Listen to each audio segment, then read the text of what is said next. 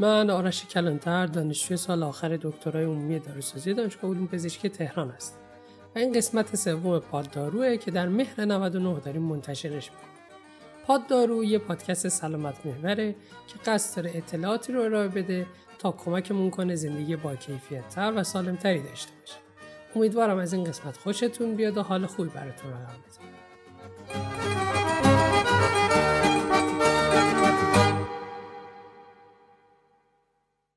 عزیزانی که می‌خوان شنونده ما باشن می‌تونن ما رو از طریق اینستاگرام پاددارو دنبال کنن P O D D A R O U و یا پاددارو رو در اپلیکیشن های اختصاصی پادکست مثل Castbox، Apple Podcast، Overcast و SoundCloud search کنن و اونجا تمام قسمت های ما هست و می‌تونید برامون کامنت بذارید و ما رو در راهی که قرار داریم راهنمایی کنید. در ضمن سایت پاددارو هم به زودی راه اندازی میشه و اون رو از طریق اینستاگرام اطلاع رسانی خواهیم کرد.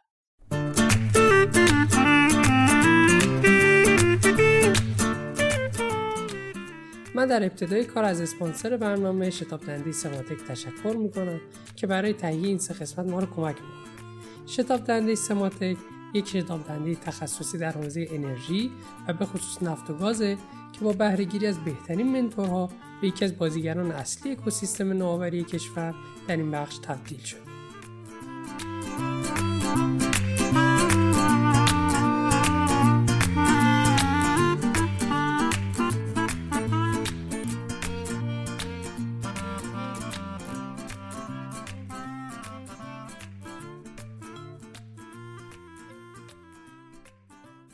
قسمت قبل درباره اپیدمیا و پاندمیایی که جامعه بشری از سر گذرونده صحبت کردیم تا بدونیم کرونا اولین، آخرین و حتی وحشتناکترین فراگیری نبوده و نخواهد بود. بعدش هم درباره داروهای سرپایی کرونا صحبت کردیم. برای بیماران بستری کرونا چندین آیتم باید توسط پزشک بررسی بشه. حالا اینکه اون آیتم ها چی است که باعث بستری شدن بیمار میشه خیلی مهم نیست ولی یکی از مهمترین اونها درگیر شدن ری است. و اگر میزان اشباع اکسیژن خون به زیر 90 درصد برسه بیمار باید سریعا بستری بشه. مهمترین اقدام حیاتی که در بیمارستان برای بیماران کرونایی انجام می‌گیره اکسیژن رسانیه چون بعد از درگیری ریه ها بیمار به راحتی نمی‌تونه با تنفس عادی اکسیژن خون خودش رو تامین کنه و ممکنه بر اثر خستگی و ناتوانی تنفسی حتی فوت کنه. داروهایی که در بیمارستان استفاده میشن شامل ضد ویروس ها مثل رمدزویر، فاویپیراویر و چیزهای مشابه اینا. داروی فاویپیراویر در همین چند روز اخیر از رژیم درمانی ایران حذف شد و گفته شد که اثر درمانی محسوسی از این دارو دیده نشد. اما در کشورهای دیگه از جمله کشورهای حاشیه خلیج فارس و ترکیه مقالات نشان دهنده تاثیر این داروه. روسیه هم به تازگی یه داروی ضد ویروس به نام آویپاویر مخصوص کرونا وارد بازار کرده که ادعا می‌کنه می‌تونه باعث بهبود و درمان بیماران کرونایی بشه و گفته می‌خواد همین اول کار به 17 کشور صادرش کنه. آوی پیراویر با تغییرات بر روی فاوی پیراویر ساخته شده. هند هم قرص فاوی پیراویر رو با دوز بالاتر تولید کرده تا ازش استفاده بیشتری بکنه. حالا باید ببینیم در روزهای آینده علت این دستور ستاد ملی کرونا چی بوده؟ آیا تصمیم درستی بوده یا خیر؟ موضوعی که الان اهمیت داره اینه که شیوع کرونا به شدت اوضاع رو وخیم کرده و هیچ راهی بهتر از پیشگیری و زدن ماسک و رعایت نکات بهداشتی نداریم دیگر داروی ضد ویروس رمدزویره که این دارو توی اپیدمی ابولا مورد استفاده قرار گرفته بود و تحت پتنت شرکت گیلیاد بود. اما برای اینکه این دارو در دسترس همه قرار بگیره گیلیاد پتنت خودش رو باطل کرد تا بقیه شرکت ها هم بتونن تولید پتنت دارو به این صورتی که وقتی شما یه داروی جدید ثبت می‌کنید حق اختراع یا پتنت به شما اجازه میده که این دارو رو تا 20 سال فقط خودتون تولید کنید و توی این مدت بازار انحصاری در اختیار شما شاید تا الان متوجه شده باشید که شرکت گیلیاد چه کار انسان دوستانه انجام داده. همچین کاری اونم توی این وضعیت که همه چیز با پول سنجیده میشه واقعا کار ارزشمندی رمدزویر الان توی بیمارستان ایران موجوده و داره استفاده میشه. و شرکت های داخلی دارن تولیدش رو انجام میدن. دو داروی اینترفرون بتا یک آ و اینترفرون بتا یک ب دیگر داروی مورد استفاده برای بیماران بستری در بیمارستان این دو دارو برای بیماران ام مورد استفاده قرار می گیرن. اما با تحقیقات صورت گرفته نشون داده شد هم در محیط آزمایشگاهی این ویترو و هم در موجود زنده یا این ویوو می‌تونن اثرات ضد ویروسی داشته باشن. به این صورت که متابولیسم سلول آلب ویروس رو کم می‌کنن و تکثیر ویروس با کاهش فعالیت سلول آلب ویروس کم میشه. همچنین باعث ترشح موادی میشن که سیستم ایمنی رو تقویت می‌کنن و باعث ایجاد پاسخ ایمنی برای سرکوب شدیدتر ویروس میشن. اینترفرون بتا یک به با دستور 250 میکروگرم زیرجلدی یک روز در میون برای 5 تا 7 دوز استفاده میشه. اینترفرون بتا یک آ با برند رسیجن که تولید داخل هم هست با دستور 44 میکروگرم زیر جلدی اونم یک روز در میون برای 5 تا 7 دوز مورد استفاده میشه. شاید شما هم شنیدید که میگن توی فاز حاد و شدید از کورتونای تزریقی مثل دگزامتازون برای بیماران بستری در بیمارستان استفاده میشه. سوال اولی که پیش میاد اینه که مگه این دارو سیستمینی رو تضیف نمی‌کنن و چرا استفاده میشن؟ ببینید توی برخی مراحل بیماری شدت پاسخهای التهابی که از طرف بدن صورت می‌گیره وضعیت رو بدتر می‌کنه. پس در فازهای شدید بیماری با دوزبندی مناسب و در بیمارستان می‌تونن این کورتونا استفاده بشن و مفید واقع بشن. ولی برای پیشگیری اصلا نباید از اینا استفاده کنیم مخصوصا اگه سرخود باشه. دگزامتازون تزریقی روزی یه مرتبه برای 8 روز می‌تونه استفاده بشه و پردنیزولون خوراکی به ازای هر کیلوگرم از وزن بدن بیمار نیم میلی گرم روزانه می‌تونه استفاده بشه. اونم به مدت ده مکانیسم جفتشون هم میشه متعادل کردن پاسخهای التهابی بدن. بیماران مبتلا به کووید بستری در بیمارستان ممکنه دچار آرزه لخته خونی بشن و برای جلوگیری از این اتفاق داروهای ضد انعقاد مثل هپارین و انوکساپارین هم بهشون داده میشه تا دچار لخته خونی و خدای نکرده سکتای قلبی و مغزی نشه.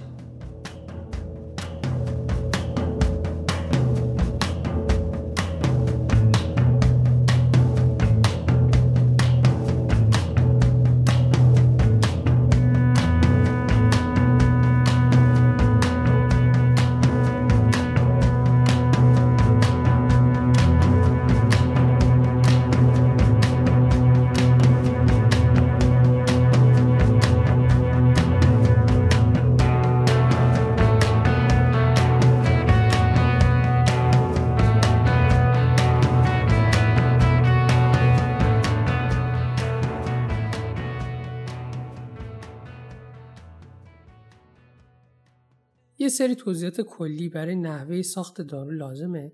تا اینقدر برای همه سوال نشه که چرا واکسن کرونا ساخته نمیشه یا اینکه چرا انقدر طول کشید. مراحل ساخت دارو مثل ساخت یک فیلم شامل یک پیش تولیده که بهش میگن clinical trial. clinical trial ها آزمایش هستن که برای موجودات زنده انجام میشن تا اثر بخشی و ایمنی داروها رو مشخص کنن. معادل فارسی اصطلاح میشه کارآزمایی بالینی قبل از اونم فاز preclinical داریم که آزمایش روی حیوانات و بعضی از سلول انسانی توی آزمایشگاه صورت می‌گیره. اگر جواب این آزمایش ها مناسب بود همراه سایر مستندات به سازمان غذا و دارو فرستاده میشه تا مجوز شروع clinical trial صادر بشه. clinical trial ها خودشون شامل چهار فازن که FDA یا سازمان غذا و دارو باید بعد از اتمام هر فاز نتایج رو تایید کنه تا اجازه شروع فاز بعد داده بشه.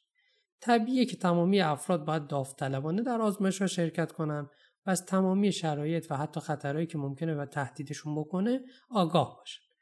برای اینکه مطالب واضح تر باشه فرض کنید داروی X رو برای بررسی می‌خوایم آزمایش کنیم. در فاز یک 20 تا 80 نفر فرد سالم که بیماری زمینه ای ندارن مورد آزمایش داروی جدید قرار می‌گیرن. تاکید می‌کنم انسانهای سالم باید در فاز یک مورد ارزیابی قرار بگیرن چون ابتدا می‌خوایم ایمنی یا سیفتی دارو رو مورد بررسی قرار بدیم نه کارایی داروی جدید رو. معمولا بیشترین دوزی که با اون اثر درمانی دیده میشه ولی آرزه ای دیده نشده رو روی 20 تا 80 نفر امتحان می‌کنه. در این فاز معمولا طریقه مصرفی انتخاب میشه که بیشترین تاثیرگذاری رو می‌تونه داشته باشه. مثلا تزریقی داروی X از خوراکی اون احتمال تاثیر بیشتری داره. پس توی آزمایشات هم از تزریقی استفاده می‌کنه. فاز دو. در این فاز بالای 100 نفر. دارای بیماری مورد نظر مورد بررسی قرار می گیرند. دوز دارویی که در این مرحله به داوطلبین داده میشه برابر با دوز فاز یک. در این فاز گروه های مختلف مانند کودکان و افراد مسن نیز مورد ارزیابی قرار می‌گیرن تا ببینن دارو یا واکسن پاسخ مناسب رو در اونا ایجاد می‌کنه یا نه. در فاز دو هم ایمنی و هم کارایی واکسن یا داروی ایکس مورد ارزیابی قرار می‌گیره. پس به صورت کلی در فاز دو ما داریم تعداد آدمای بیشتری رو در مدت زمان بیشتری مورد ارزیابی قرار می‌گیریم. در فاز سه clinical trial روی تعداد بیشتری حتی تا هزاران نفر از کسانی که بیماری مد نظر رو دارن ارزیابی انجام میشه. این فاز می‌تونه سالها ادامه داشته باشه و مورد بررسی قرار بگیرن بیمار در فاز سه ایمنی و کارایی دارو یا واکسن X با سایر داروها البته اگه داروی مشابه وجود داشته باشه مقایسه میشه. در صورتی که دارو فاز سه رو هم با موفقیت پاس کنه FDA approved میشه و patent دارو برای اون شرکت یا فرد ثبت میشه. مثلا در مورد واکسن کرونا FDA آمریکا اعلام کرده اگر واکسنی بتونه حداقل 50 درصد افراد واکسینه شده رو ایمن کنه می‌تونه تاییدیه FDA رو برای تولید انبوه بگیره. برای مثال چین و روسیه بدون اینکه منتظر نتایج فاز 3 بمونن واکسن های تولیدی خودشون رو اپروف کردن که خیلی از دانشمندان هم معتقدن این کار کار خطرناکی بوده. سازمانی که نقش تاییدیه دادن به این موارد رو داره معمولا سازمان غذا و داروی همون کشوره. حالا فرض کنید شرایط مثل الان که درگیر کروناییم خاص باشه. بعضی از کشورها مثل چین و روسیه ممکنه به طور اضطراری به بعضی از داروها مجوز بدن تا جلوی شیوع بیماری رو بگیرن.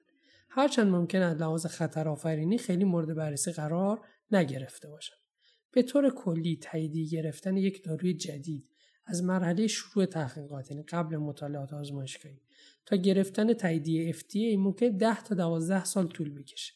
به طور مثال سریع ترین واکسن تولید شده در طول تاریخ مربوط به اوریون بوده که طی چهار سال در دهه 1960 ساخته شد و احتمالا واکسن کرونا این رکورد رو بشکن. ولی کلا خواستم بدونید قضیه از چه قراره. شاید یه دفعه خبرش اومد که واکسن ایرانی کرونا رو ما ساختیم. جدا از شوخی بذارید منم نظر خودم رو بهتون بگم. منم اگه روسیه بودم مثل دختر پوتین همین واکسن روسی رو که تاییدیه فاز سه رو ندارن می‌زدم و نگران خطر آفرینیش نمی‌شد در فاز چهار مطالعه ما دارو رو بعد از ورود به بازار بررسی می‌کنیم مطالعات روی دارو تا پایان عمر دارو ادامه داره برای مثال شرکت بزرگ دارویی داره بخش به نام فارماکوویژولانسن که بررسی عوارض بلند مدت دارویی تا حتی سالها بعد از ورود به بازار رو بر عهده داره و جمعیت مورد بررسیشون میشه تمام کسانی که دارو رو مصرف می‌کنن. زمانش هم میشه تا زمانی که دارو در بازار وجود داره.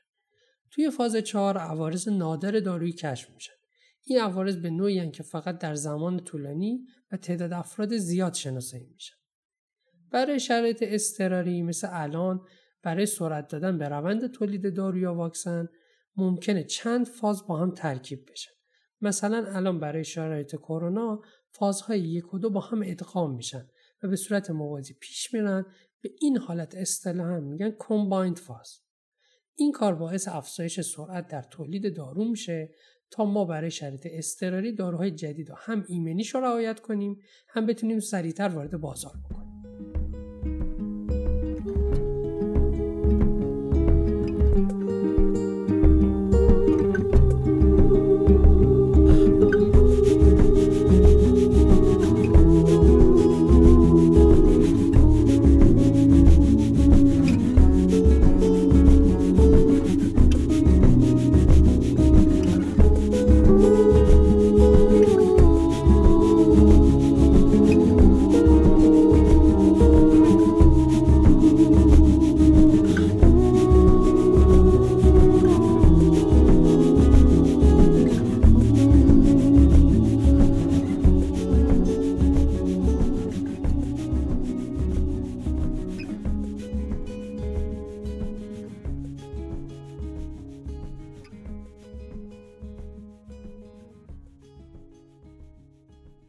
WHO یا سازمان بهداشت جهانی برای زودتر در دسترس قرار گرفتن واکسن 190 تیم رو تحت مدیریت خودش مسئول تحقیق روی ساخت و تولید انبوه واکسن کرونا کرد. از این 190 تا تیم تا الان 142 تا تیم هنوز وارد آزمایش انسانی نشدن و در فاز preclinical این تحقیقات آزمایشگاهی روی حیوانات سلول انسانی قرار دارند. 27 تا واکسن در فاز یک، 15 تا واکسن در فاز دو نه تا واکسن هم در فاز 3 قرار دارن و هنوز هیچ واکسنی از طرف FDA تایید نشده ولی 5 تا واکسن مجوز گرفتن تا به صورت محدود در کشورهای مختلف مورد استفاده قرار بگیرن. واکسنی که دانشگاه آکسفورد با کمک شرکت آسترازنکا در حال تحقیق روش هستند در فاز یک و دو ادغام شده شه و هیچ آرزه جانبی خاصی نشون نداده و پاسخ ایمنی قوی در بدن دریافت کنندگان مشاهده شده. در حال حاضر در بریتانیا و هند در فاز دو و سه ادغامی قرار داره و به تازگی در برزیل و آفریقای جنوبی هم فاز سه شروع شده. روز 6 سپتامبر 2020 clinical trial مربوط به این واکسن به طور موقت متوقف شد. چون یک مورد بیماری التهابی در یکی از داوطلبین مسن مشاهده شد ولی بعد از تحقیقات صورت گرفته احتمال دادن که این عارضه مربوط به واکسن نبوده و تحقیقات از سر گرفته شد. شرکت مدرنا با همکاری NIH National Institute of Health از ماه ژانویه یعنی دی یا بهمن 98 شروع به ساخت واکسنی کردند که در ماه مارس یعنی حدود فروردین 99 آزمایشاتش روی انسان شروع شد و در حال حاضر در فاز سوم clinical trial قرار داره و روی سی هزار نفر داره آزمایش میشه. این واکسن نتایج بسیار امیدبخشی داشته و اگر نتایج فاز 3 هم مثبت باشه احتمالا اواخر سال 2020 یا اوایل 2021 وارد بازار میشه. شرکت آلمانی بیونتک همراه با شرکت آمریکایی فایزر و شرکت چینی فوسون فارما در حال آزمایش روی واکسن دو دوزی هستند که آزمایشات انسانیش از ماه می یا خرداد 99 شروع شده و در حال حاضر در فاز سه بالینی قرار داره و روی 43 هزار نفر داره آزمایش صورت می‌گیره. در همین ماه میلادی فایزر گفته تا یکی دو ماه آینده می‌فهمن که واکسنشون اثر بخش هست یا خیر. یکی از ایرادات این واکسن اینه که برای ایمنی‌زایی باید دو دوز از اون مصرف بشه و ساخت این مقدار واکسن در سطح جهانی کار ساده اصلا نیست. کمپانی چینی CanSino Biologics آزمایشات انسانی از ماه می خرداد آغاز کرده و در حال حاضر فاز سهش در عربستان سعودی و پاکستان داره انجام میشه. توی چین به این واکسن مجوز موقت دادن که سربازانشون رو واکسینه کنن تا اثرات دقیقترش مشخص بشه. Gamaleya Research Institute که بخش از وزارت بهداشت روسیه است از ماه جون یا تیر آزمایش انسانیشون رو شروع کردن. و در ماه اوت در حالی که هنوز در فاز یک و دو ادغام شده بودن پوتین اعلام کرد که این واکسن در روسیه approve شده که متخصصان این عمل رو بسیار پرخطر و پر ریسک توصیف کردن و روسیه هم عقب نشینی کرد و گفت اون تاییدیه ثبت مشروط بوده و قرار بوده اگه نتایج فاز مثبت باشه اون تاییدیه داده بشه و فعلا به طور محدود داره استفاده میشه. در حال حاضر این واکسن در فاز سه بالینی قرار داره و روی چهل هزار نفر از جمله دختر خود پوتین داره آزمایش میشه جدیدا اخبار خوبی از این واکسن به دنیا مخابره شده و امیدها رو برای اثر بخشی بیشتر و کسب مجوزهای نهایی بیشتر کرد. سینوواک بایوتک هم یه شرکت خصوصی چینیه که از ماه جوان یا دی آزمایش انسانیش رو شروع کرده و در حال حاضر در فاز سه بالینی و از همین ماه فاز یک و دو ادغامی رو روی بچه ها شروع کردن تا اثرش رو روی بچه ها ببینن و اگه مناسب بود ادامش بدن.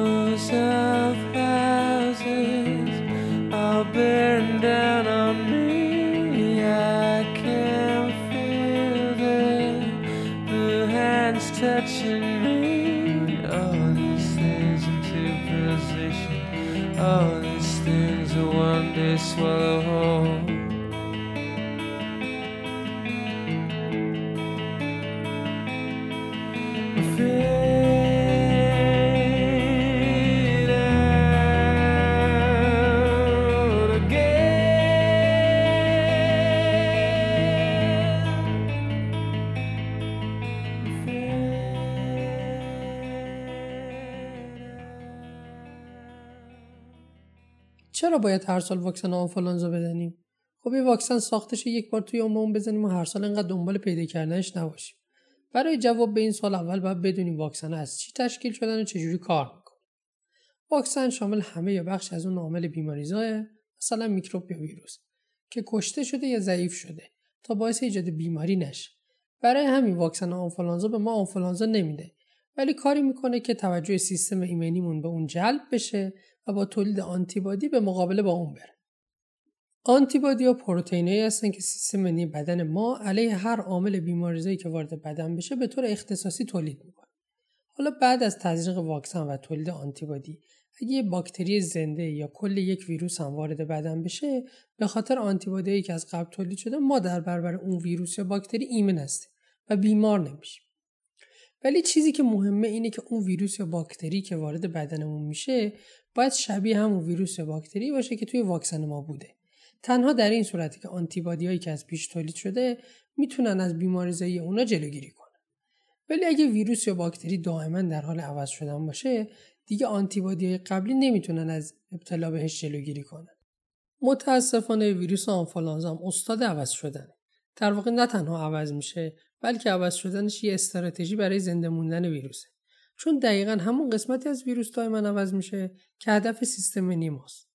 مثلا مثل این میمونه که اگه این ویروس یه کد تنش باشه هر سال رنگ کتش عوض بشه و وقتی سر و کلش پیدا بشه سیستم ایمنی ما نتونه تشخیص بده که این همون ویروسی که سال قبل واکسنشو زدیم. این عوض شدن رنگ لباس در واقع جهش های ژنتیکی کوچکی هستن که باعث میشن هر سال ویروس آنفولانزا تغییر کنه و برای سیستم نیما جدید باشه. در پروسه تولید واکسن هم دانشمندا باید همیشه یه قدم جلوتر از ویروس آنفولانزا باشن. یعنی چی؟ سازمان جهانی بهداشت باید سالی دو بار. یه بار برای نیمکره جنوبی یه بار هم واسه نیمکره شمالی. جلسه برگزار کنه و در اون جلسه اطلاعات به دست از نظارت جهانی بر آنفولانزا رو بررسی کنن و بفهمند که در شیش ماه آینده کدام سویه های آنفولانزا ممکنه بیشترین بیماری رو ایجاد کنند و به زبون ساده تر میشه گفت که برای مثال سازمان جهانی بهداشت میاد میگه امسال ویروسایی که کت سبز یا قرمز تنشونه بیشتر از بقیه باعث بیماری آنفولانزا میشن بعد از اینکه WHO اینو اعلام کرد شرکت های واکسن سازی فقط 6 ماه زمان دارن تا واکسن مورد نیاز رو برای میلیون ها نفر آماده کنن پس هر سال واکسن جدید آنفولانزا به طور خاص ساخته میشه تا برجسته ترین سویه هایی که باعث بیماری میشن رو متوقف کنه. با توجه به چیزایی که گفتیم همین که دانشمندا تونستن واکسنی بسازن که در برابر این ویروس موثر باشه خودش جای تعجب داره. همین واکسن سالانه جلوی مرگ و میر هزاران نفر رو می‌گیره و احتمال ابتلا به آنفولانزا رو در کسانی که اونو تزریق می‌کنن تا 50 درصد کاهش میده.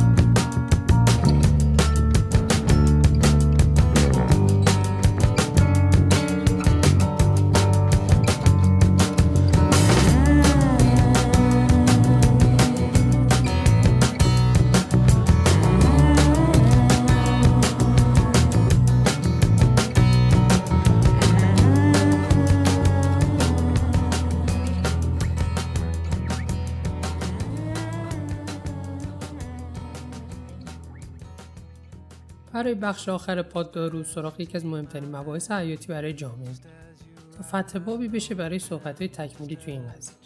سلامتی فقط شامل جسم نمیشه. حتی توی این دنیای مادی هم هممون معتقدیم که خوشبخت اونی که روانش سالم باشه. حتی اگه پولدار هم باشید ولی آرامش نداشته باشید دو هزار نمیارزه البته که چه بهتر که ثروت و سلامتی رو کنار هم داشته باشه شما رو نمی‌دونم ولی من خودم نسبت به قبل خیلی بد اخلاق شدم. به راحتی عصبانی میشه. مایی که توی دانشگاه بودیم اکثرا صبح تا بعد از ظهر یا حتی بعضا تا شب مشغول بودیم. سر کلاس ها می‌رفتیم با افراد مختلفی ارتباط داشتیم. خب تقریبا هممون از اسفند خودمون رو تو خونه هامون قرنطینه کردیم و سعی کردیم که بیرون نریم. و حالا اگه مجبور بودیم که بیرون بریم سعی کردیم که حتی اکثر فاصله رو با آدمای دیگه داشته باشیم از اسفند ماه که کرونا شروع شد من فکر می‌کردم که تقریبا تا بهش ماه دیگه تموم میشه. ولی الان ششم مهر 99 و هنوز کرونا ادامه داره. اون قبول اون شرایطی که مقدار سخت بود time خواب یه جورایی تغییر کرده بود باعث شده بود که یک مقدار آدم احساس active بودن به خودش دست بده من تو اطرافیان و دوستانم دیدم که این دوری باعث شد که سلامت روحشون رو به خطر بندازه. نمی‌دونم یه حالت خیلی اضطراب‌طور داشت که به نظرم خیلی خیلی تاثیر داشت و خیلی به نظرم اتفاقای بدی در مورد مثلا روحیه افراد جامعه یا افرادی که حساس ترن افتاد و واقعا یکم از نظر روانی شاید باعث شد یه سریا مشکل وسواس پیدا کنن. این روند اگر ادامه پیدا کنه این کمتر اجتماعی بودن در آینده نچندان دور شاید کاهش روی تیمی تیمی اجتماعی افراد خواهیم بود و این کاهش روحی کاهش روی تیمی باعث چند تکه شدن جامعه خواهد شد. و خب تا یه حد زیادی هم دلتنگی برای دوستان و جمع های دوستانه که داشتم و فعالیت های حالا دانشجویی که انجام می‌دادم هم برام به وجود اومده بود. و همیشه میترسم. این ترس همراه من و خانوادم هستش که ممکنه منم مبتلا بشم به کرونا و خیلی اذیت کننده است این ترس.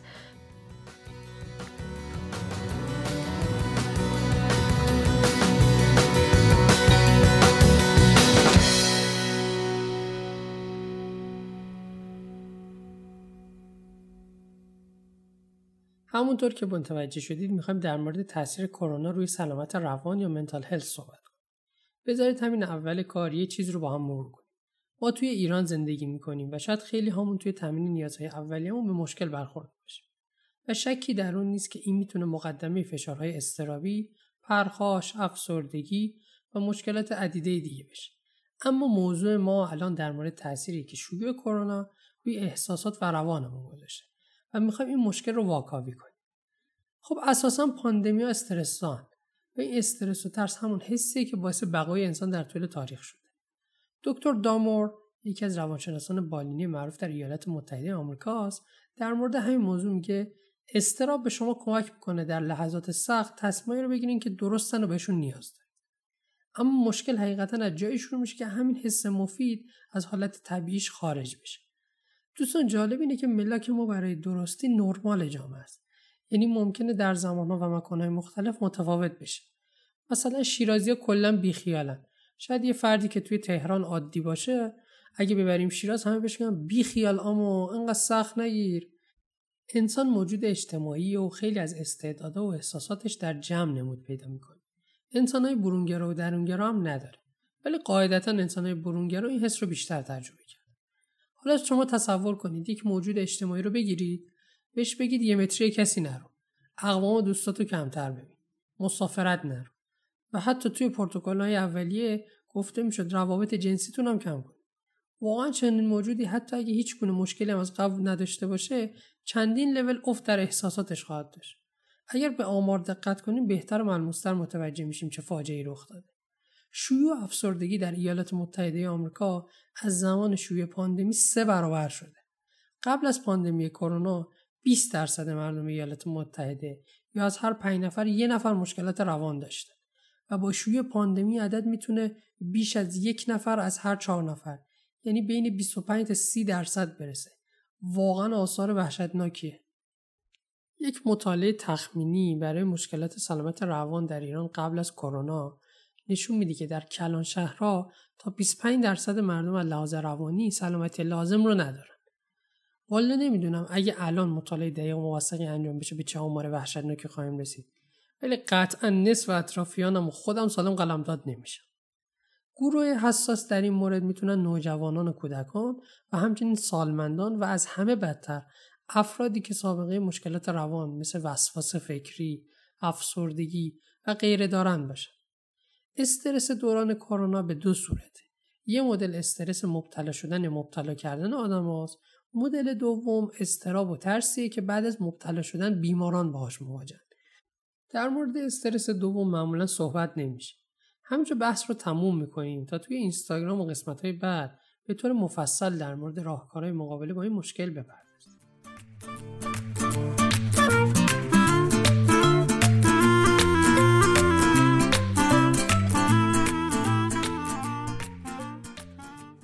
خب قسمت سوم پاددارو هم تموم شد. امیدوارم از این پادکست راضی بوده باشید و اطلاعات جدید و مفیدی بهتون منتقل شده باشه. تیم پاددارو داره تمام تلاشش رو می‌کنه تا در این موضوع بحرانی کنار شما باشه و شاید شاید اندازه سر سوزنی در سلامتی شما نقش داشته باشه. خیلی خوشحالمون می‌کنید اگر با نظرات و انتقاداتتون ما رو کمک کنید. خبر خوبمون اینه که به زودی کانال و سایتمون هم بالا میاد و می‌تونیم در اونجا با هم بیشتر در ارتباط موفق باشید. خدا نگهدار.